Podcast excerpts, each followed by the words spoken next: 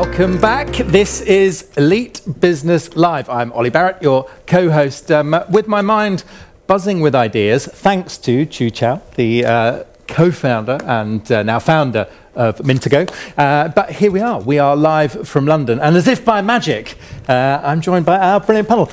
Hello, everybody. Hello. Very nice to see you. Thank you for being here. Now, that look, I mean, very striking. What colour would you say that is? I don't, I don't know. I look like a bit of a bumblebee, I think. I think it's wonderful. It's sort of radiant orange. It's amazing. Uh, now, I don't want to jump to conclusions, but I do have a theory. Uh, I do have a theory um, that I could be speaking to Victoria Prew. Yes. Hello. Yes. Good. Thank goodness for that. Now, described, by the way, by Forbes magazine as the Airbnb of fashion. That's your business. HURR. H U R R. Is that right? That is right, yes. yeah, fantastic. Well, we won't deny that comparison. Surely that's quite a compliment. A, a big compliment, for sure. Now yeah. tell us and tell our, um, tell our guests uh, about HURR. Is, is peer-to-peer, we're lending to each other or borrowing from you? Yeah, exactly. So a bit like Airbnb, but for fashion, rather than listing a house or a flat, you can list your wardrobe. So we now have a community all across the UK of hundreds of women and thousands of women who make money from their wardrobes. So we're trying to push a message of investing in quality um, over quantity, actually sharing your wardrobe, and we now also power the fashion rental platforms for 65 brands, lots of contemporary cool fashion brands and Selfridges as well. Wow, fantastic! And so this is just just for women. At the moment, yes, we're seeing lots of uh, demand come from men. Um, so stay tuned. We might have something exciting launching soon, but at the moment, it's majority women's wear. Right. Well, I want to hear the lessons along the way. You're sitting next to the very snappily dressed uh, uh, Jay Richards, actually. Uh, very nice to see you, Jay. How are you? Thank you for having me. I'm great, thanks. And you're onto a great thing here. How do I pronounce Imagen? Um, imagine, yeah. Imagine. Yeah. Yeah, No, I've also because you're working with a very particular community, almost a harvester of great ideas. You're connecting people. Yes, we are. Yeah, yeah. So um, my name is Jay Richards, co-founder of Imagen, and our mission is to help Gen Z to shape their future. And we know the best way for them to do that is with brands, because brands shape countries and culture that politicians only could only wish they could. So what we do is we enable agencies and brands to crowdsource feedback, ideas, or insights from our community of Gen Z consultants. So you have about 2,000 of them globally. Aged 16 to 26 from everywhere from India to Nigeria to Manchester. Wow. Super diverse and yeah, really talented people. Can we come and work with you? Is that all right? Yeah, definitely. Yeah, why not? Yeah, Well, I like. Are, are you a very secret squirrel about who you work with, or have you got an example? From Not at all, no. So PepsiCo, eBay, the NFL, um, who we were working with last week, Gymshark. Um, so yeah, lots of really, really clients. Gymshark, right? Okay, so give us an example. What have you managed to do for one of them? Um, okay, which ones are we allowed to talk about? So um, eBay came to us and they really wanted to understand what Gen Z think of their brand. Uh-huh. So we went to our community. We asked about 170 of our community to fill in uh, 10 qualitative questions around what they thought of eBay. And one of the key questions was send us a video of your brutally honest thoughts about eBay as a brand. So that was really exciting to watch the CMO of eBay just get some really, really good insight from, from the community around. Well, I like the sound of that, and I wonder in a minute what Gareth Owen makes of that for some of his clients. But before I get to Gareth, uh, Jenni Young, how lovely to welcome you back, Hi, CMO of to Tappit. see you. Um, thank you very much for joining us back on the Elite Business Live stage. Oh, second time lucky. Very different this time. but it is, it is a, there's a certain absence of an audience, but it's lovely to see you uh, tuning in. Tappit. I mean, what a year you must have had because you're about creating great experiences which traditionally would have been face to face. Yeah, and that's it. It's it's been a crazy year. So we started off at the beginning of the year because we provide cashless technologies for events and festivals. Going, what on earth is going to happen? Yeah.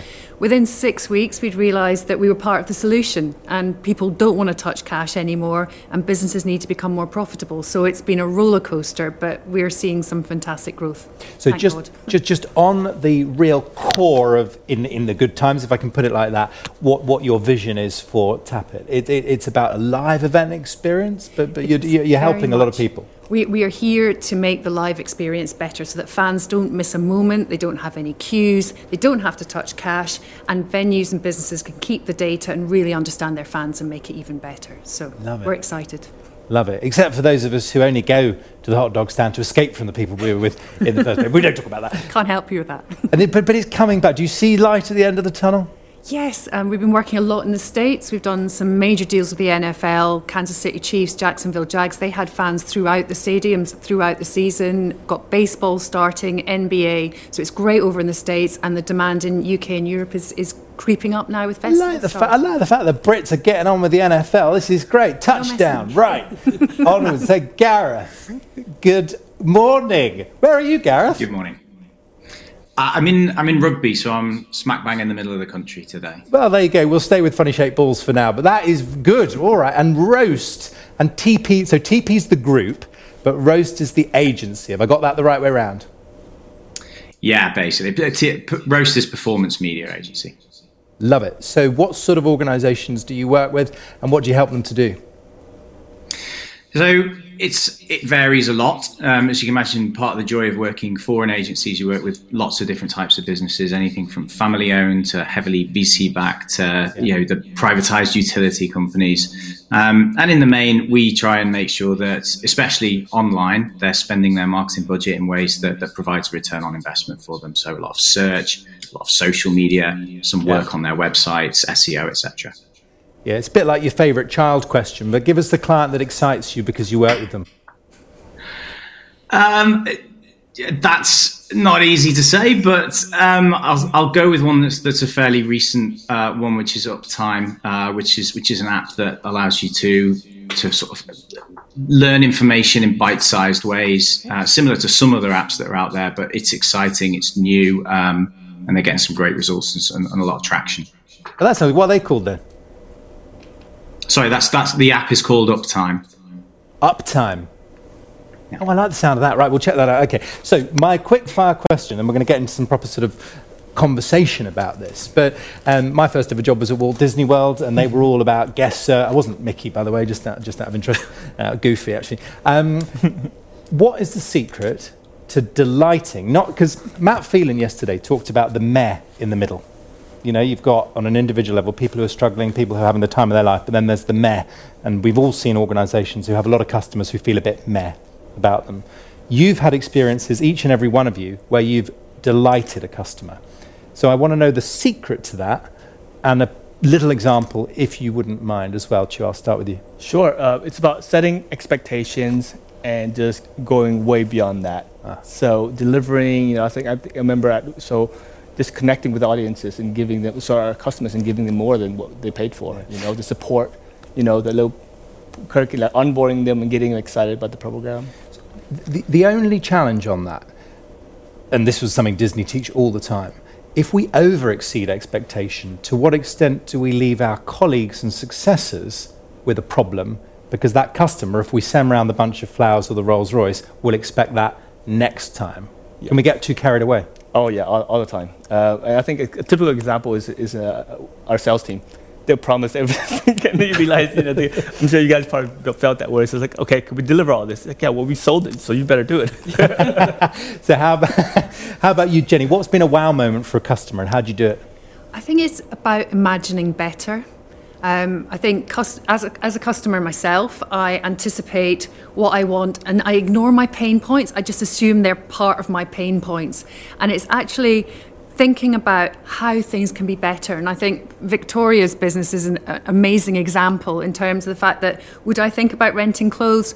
Probably not, but actually having that opportunity to have something like that, it suddenly sort of changes your mindset mindset.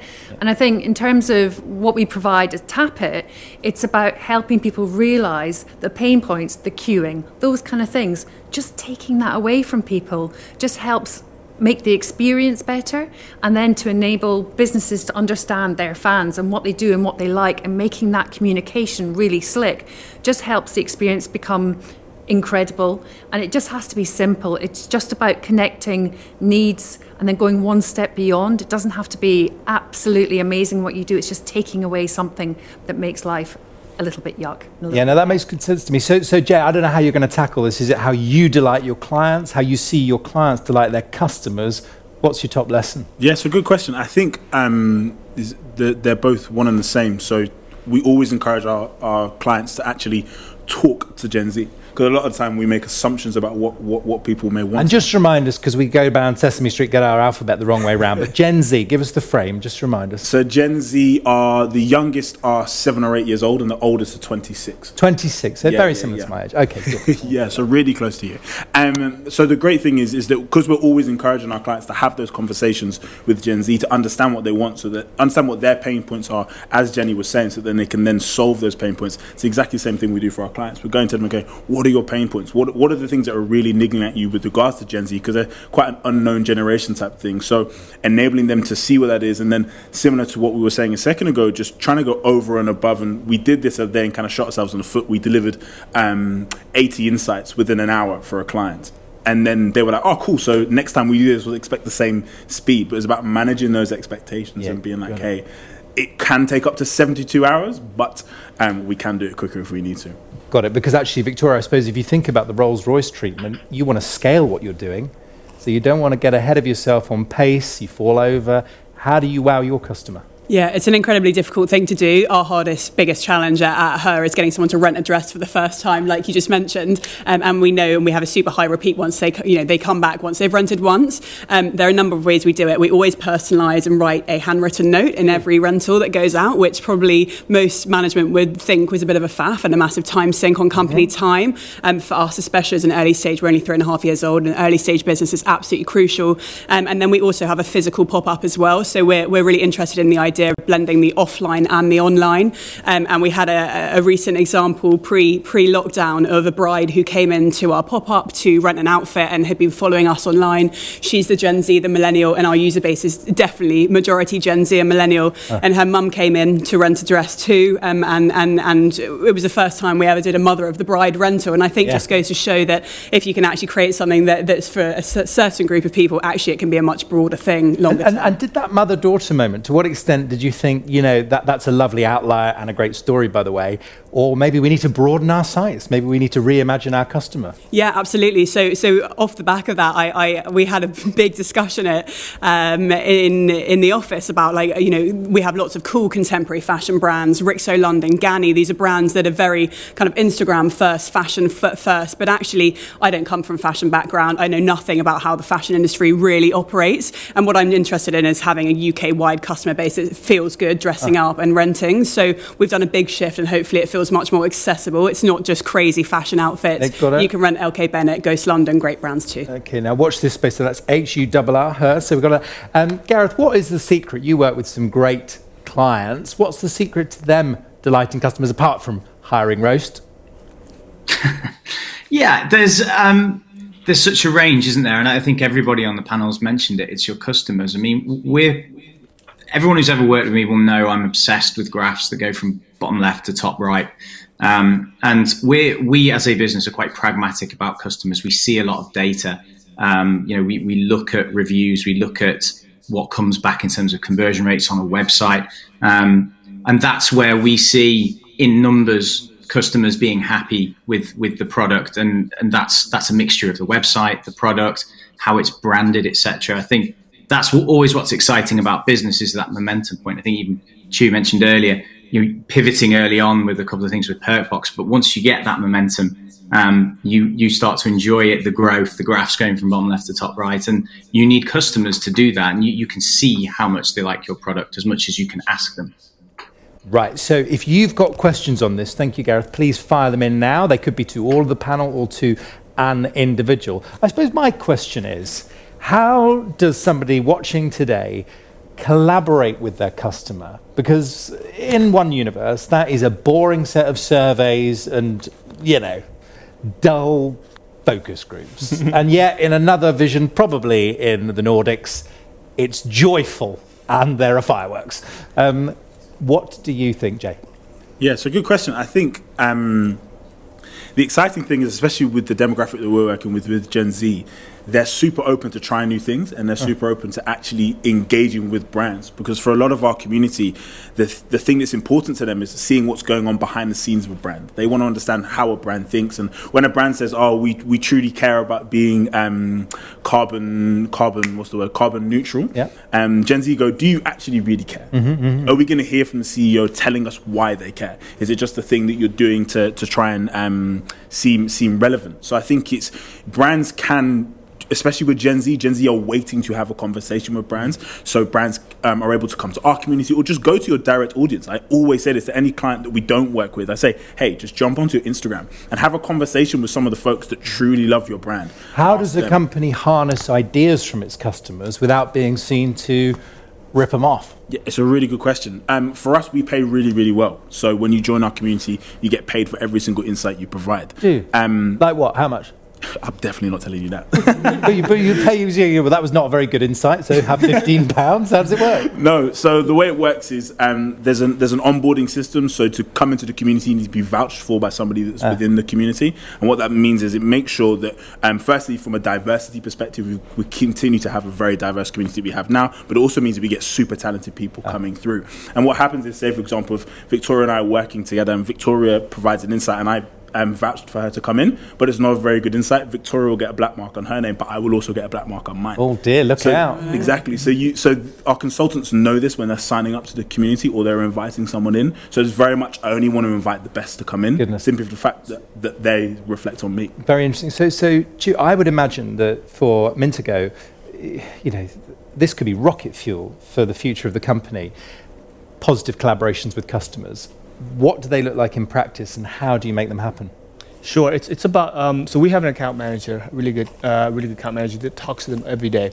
Uh, you know, I think my advice is to really target two types of customers: those that love you and really understand why they love you, and those that don't love you or not hate you, but you know, and understand what, what's going on, what's what's how Yeah. can we fix it. And I think being open and honest, uh, and also telling them that we're on a journey together. The financial health and well-being is a relatively new concept for a lot of uh, people, and, and employers don't know how to act around uh, the employees about that. So we have to kind of handhold them. But when they get it and see the value, an employee saying, "Hey, look, you're changing my life," that's so rewarding as an employer. And one of those interactions could seem quite one to one. Is there hazard or benefit in connecting your customers? No, not necessarily. Um, you know, when, when you say connecting, as in letting them know the other customers and how they're dealing with Yeah, it, we'll that- say rather than saying let's have this as a one to one, say why don't we get together and have a wider conversation? because I think for us, it's, it's, the theme of financial health is such a broad theme, and people are tackling it in so many different ways, and they say it's actually very helpful. So we, we've had a panel before where we talk about okay, how do we solve this together? Right. You know, it's, it's, it's, a, it's a bigger problem than one company or one, one, one group of people. It's, it's, it impacts society. And so, how, how's it cooked up at HURR then, Victoria? Are you sort of coming up with what you think people will want? Are they influencing the journey? Yeah, I mean, we stay incredibly, incredibly close to our customer. Um, about 75% of our traffic and revenue actually comes directly from Instagram as a channel. Um, so um, we use that as a massive channel for, for feedback. We think, I, I think probably every two to three weeks, we have a question box, which is very, very easy to put on an Instagram story where people can, and we, and we ask and we collaborate very frequently, what five fashion brands have you seen that you would like to see on HURR? And, and, and we use that and we drive a lot of our decisions and our data from those conversations. And I think the second channel that I think often overlooked by businesses, and I've seen a few smaller tech companies start to utilize it much more, as WhatsApp business chat. So we have a WhatsApp, a HURR WhatsApp channel um, where we help people list their wardrobes, but also the moment you get people on WhatsApp, they start giving you real valuable advice. You know, we all use WhatsApp day in, day out, um, Yeah. and I think that's a channel that's only going to explode um, in terms of keeping close to your customer. Be- because I think that Cheiu has got me thinking, as have you, Victoria, that we can all be very positive on some of these platforms, but you want to be listening to the haters in Yeah. a sense, the, the Yeah. extremes as well. Yeah. But you probably don't want them sounding off about it on, on Twitter. I mean, how do you, how do you navigate this uh, with Tappit? How, how are you doing it? Well, I mean, we're quite fortunate in that we are white label, so we do support our clients to deal with the customer issues. Yeah. Um, but I think it's just really important these days. Collaboration is just part of life, and as long as you're open and honest, there's so many channels and ways to communicate with clients, potential clients, or even haters that you can do it in a way that, that's elegant, that gets you the information, but makes people feel bought in and engaged. Does, does anyone actively incentivize customers who fuel the innovation of, of the business other than say, well, thank you very much? Is, is there a way to do that, Cheiu? Um, well, not in our line. I think in our business, we, we don't need to really, because Uh-huh. I think the, the, the incentive is already there quite uh, clearly that we're, we, we're helping you solve a problem that you care about, which is financial health and well being of your team. Yeah. And I think sharing knowledge and sharing how, how people are, are developing their financial health is, is actually very valuable for them, and they naturally come forth. and naturally rewarding. Uh, we're going to get some questions uh, from the audience, but very briefly, Gareth, how do you turn an agency into sort of a beehive of cross pollination? Because you can imagine the silo, not at Tipi Group, where you go, well, I work on this client, and that's the end of that. So, how do we get the creativity sparking across the whole gang? Yeah, that's um, obviously a little bit more difficult without without a physical location to work from. But um, in principle, it works by we we align people together in in teams that are client focused. So they'll work on multiple clients together, um, and then they go away as specialists as well and um, and work on the the specifics of their discipline. The other thing that we do at Tipi Group, which is slightly different, is we have houses, um, a bit a bit like Harry Potter um, where you know, people will compete against each other. Each house competes weekly and bi-weekly, um, and at the end of the year, we, we tot up the scores, and the winning house gets an, uh, everyone in the winning house gets an extra day's holiday for the next year. There's still quite a fierce competition. There's there's a lot of passion goes into it. So a lot of cross pollination of ideas comes from the fact that they collaborate naturally every single week, and I think that's true of any business really, where you have silos. Is you don't really silos are important because they breed expertise um, but they're also, you know, it, it's worth breaking them to make sure that the entire team, the entire business is pointing in, in a very similar direction. So, so slightly odd question for you then, Gareth. If someone's watching games, you know what? I don't feel my organisation is particularly creative at the moment. Um, forgive the slightly trite question, but how are we going to up that apart from get some more creative people in? Because we can all be creative, can't we?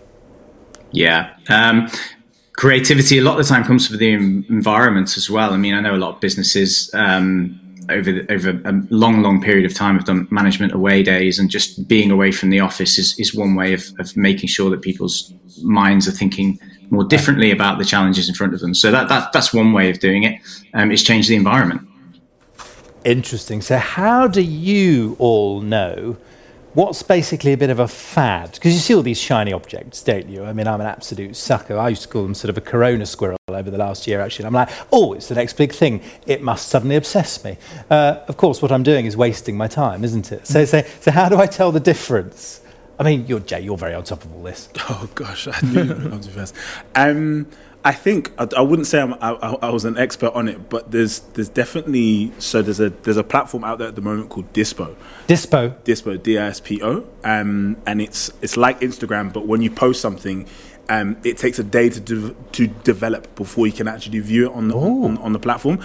And I think. Um, in essence, it could be a great idea, but at the same time, there's the challenge of um, of actually scaling that because yeah. it's kind of after a while people may may get bored of it. This, this, is good though. This is going to make us look very trendy. I like all this. yeah, yeah. and I think a lot of folks have commented on um, NFTs and um, NFTs. Oh gosh, here we go. So non fungible um, non fungible tokens.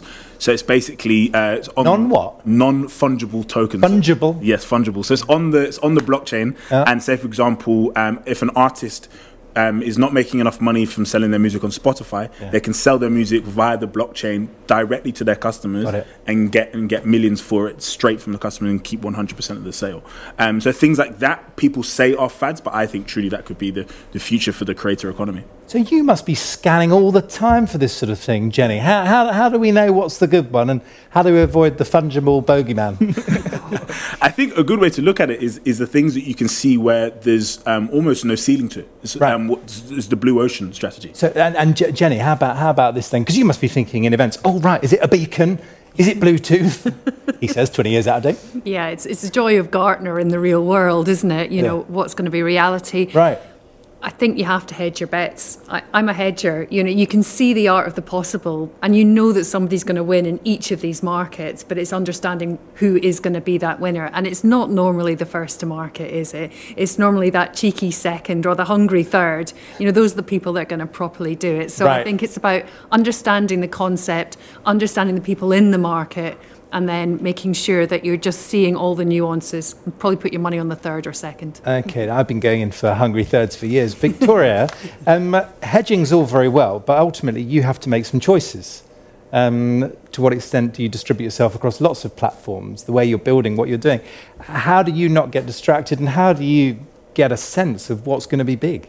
Yeah, it's difficult. Um, I think uh, my personal opinion is rather tr- than trying to do everything badly and averagely, pick one and do it well. So we picked Instagram as our main kind of social channel, right. um, and then I kind of live by a rule of thumb that probably runs uh, wider than just uh, fashion rental. That whatever is big in the states uh, hits the, the UK five years later, and I think TikTok is a classic example of that. Mm. I think people really underestimate the power of TikTok and where the future is, given that we are a Gen Z and a millennial user base. But even older than that, I see lots of lots of people of all different age groups trying to get TikTok right, and some big, big fashion brands out there, the Farfetchers and the Net Porters of the world, who are now trying to navigate that as well. So mm. I think you, you can't afford as a startup to, to, to not try all of these things. Clubhouse is another great example. Everyone's talking about Clubhouse. Is it going to survive? Is it going to thrive? Mm. Because it's hot over lockdown. Um, and, and for me, I think you have to try them all. You have to do a Clubhouse talk and you have to do a TikTok video, and you can't really uh, have the luxury of just you know assuming that they might not work out. You've got to be part of that conversation, otherwise you miss out. So, so on that, that's a fascinating thought, isn't it? Like trade winds, but for trends almost. So, Cheiu, where, where are you looking?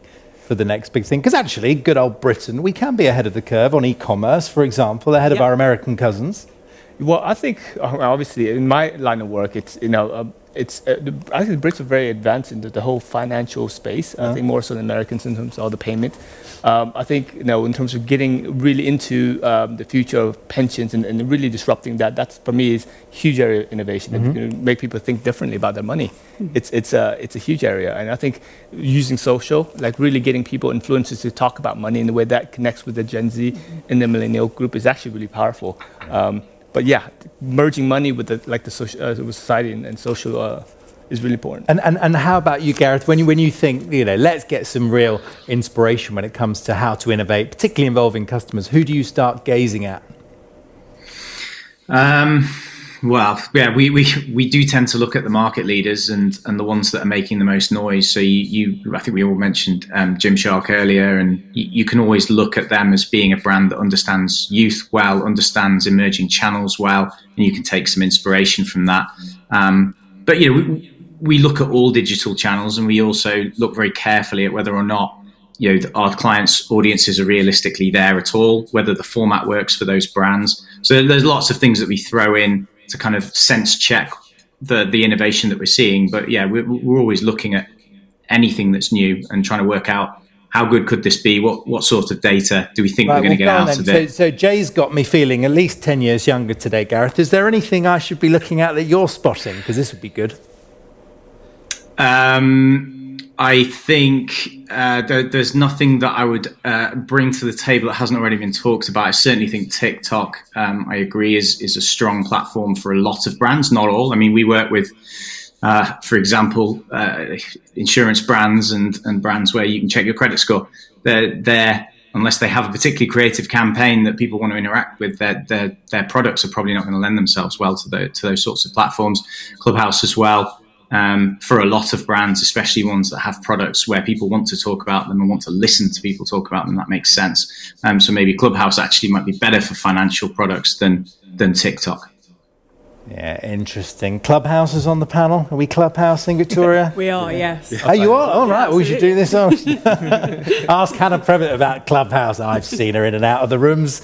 Don't you worry about that. Uh, I wish we had a bit longer. We do have a bit longer, but I tell you what, it's, it's a bit of a speedy chapter, this, so I think it's going to be quite quick fire. So uh, uh, I've really, I hope you've enjoyed that. Yeah, I thoroughly enjoyed that, and I know that our uh, uh, our viewer will want to hear more from you individually. But for now, uh, to uh, to Cheiu, uh, to Victoria, uh, to Jay, and of course to Jenni, welcome back as well. It's so lovely to see you again. Thank you all very much indeed. Please make your way to see Hannah backstage. Thank you. Thank, Thank you. you. Fab. Gosh, well, my mind is buzzing still. Was it Dispo or Daspo?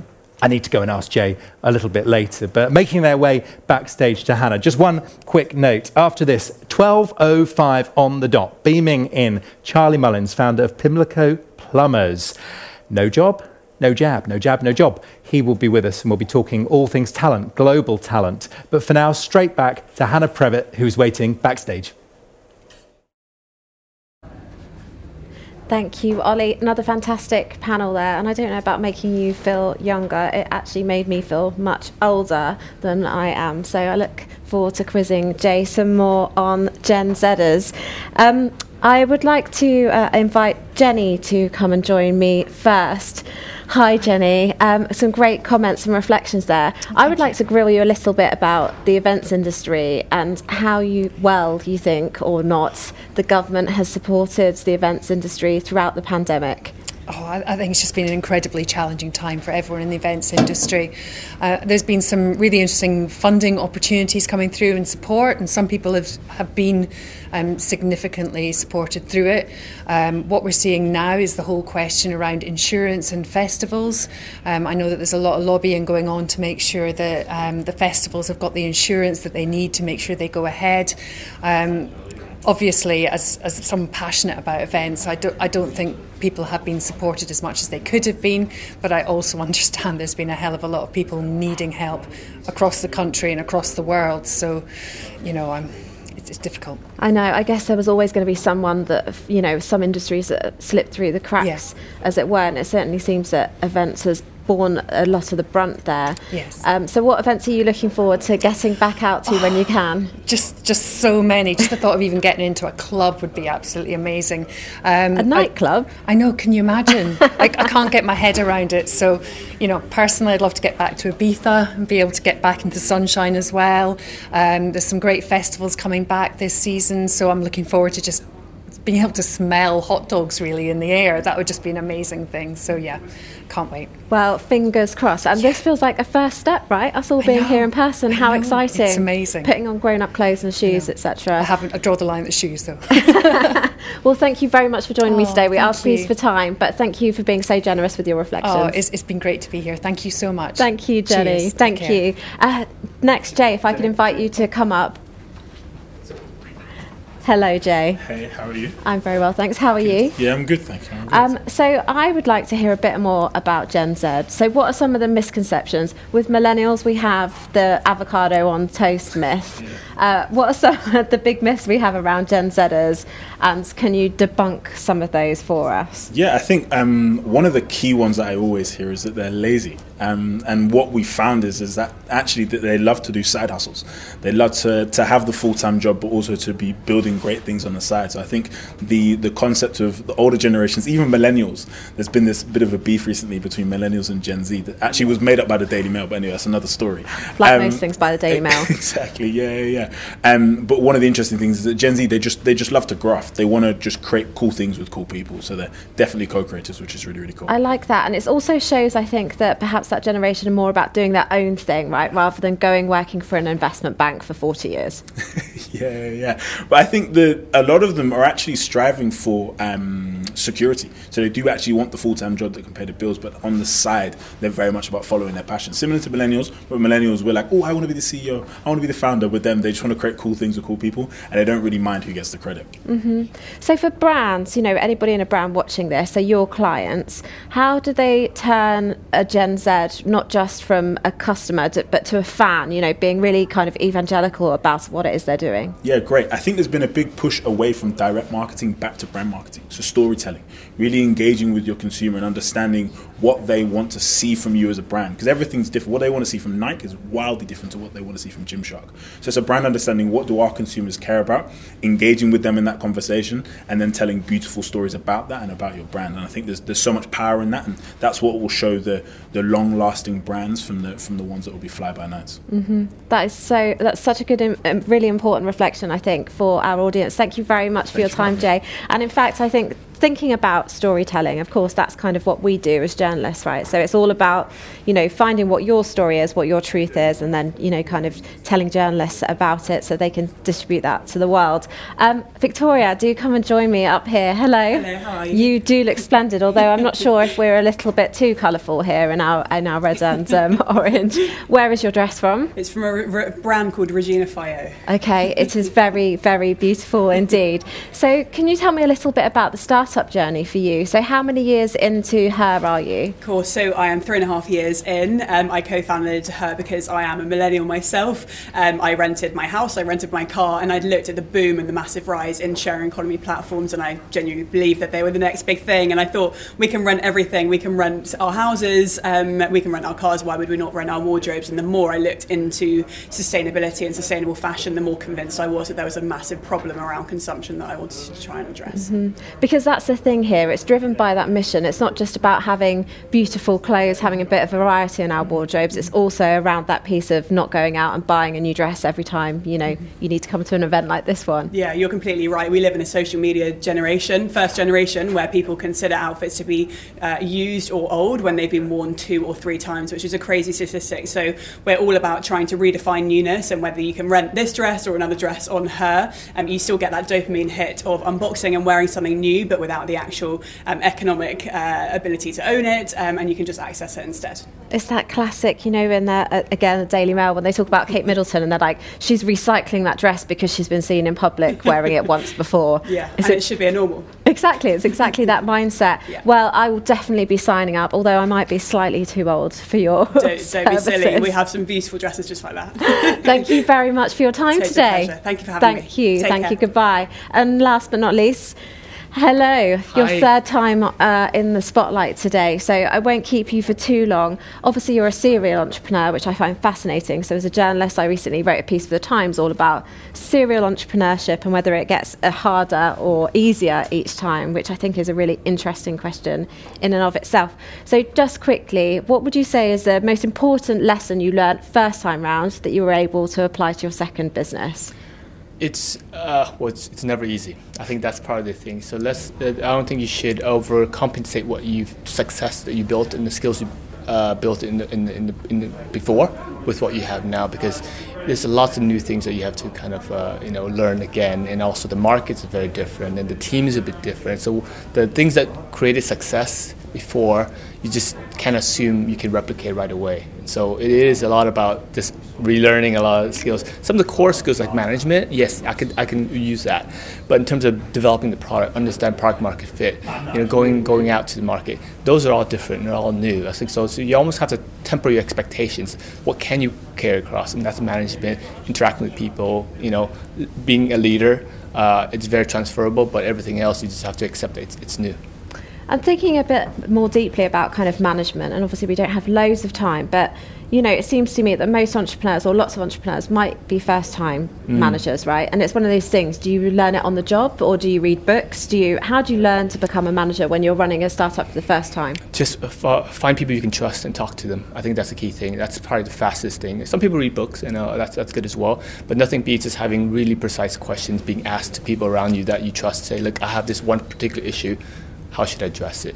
And I think that's the key thing. And and I think the more you ask, hopefully the more you get back. And ask a little from a lot of people versus the other way around. Yeah, that's a great piece of advice. I heard that one earlier. So, um, and in terms of kind of the business owners themselves, how much should you be getting involved in the day to day management, or is that something that you can outsource so that you can really focus on the kind of strategy of, and, and the growth of the business? It's about it's about delegating what you're not good at and bringing in those people so you can focus on what you're good at. For me, it's about uh, right now. Uh, Mintago is a small team, um, so we're involved with everything, and that's that's the beauty of, of, of that stage. It's like we because we're all very involved, we can create new opportunities and pivot and change, and we want to be all involved. So it's too small for delegation, but as you get bigger, absolutely, you got to focus on the strategy because getting involved in the nitty-gritties versus and, and being at the strategy level, it's actually really complicated as you get to like Perkbox stage. Mm-hmm. Okay, some really great advice there. One quick one. Who was, would you say, was the most important first hire this time round? Uh, well, it's, it's I think our head of product uh, and, and operations, so Patty, because he, he was instrumental in just building things and getting things to work, and almost the opposite of me, meaning I'm more the blue sky thinker and, and actually you know getting the ideas in, but execution is so important, right? So you need the right people, but also you know Daniel uh, as well as our CFO, uh, the number side of things I need help with as well. So yeah, definitely a core team. Now we have you know we have uh, uh, Claire and Terry as well to join, but that's really us right now, and uh, obviously we're going to hire more people, but. When you're at that stage, it's, it's so important you have the right people. You know, missionaries, not mercenaries, I'd say. Absolutely. Well, it goes back to what you were saying earlier about, you know, kind of complementary skill sets. And it's a theme we've heard a lot about here about, you know, kind of complementary skills, plugging the gaps where there are those. Thank you very much Thank for your time today. That's been extraordinary. So that you. was Cheiu Cao there um, with his final tips and words of wisdom for you.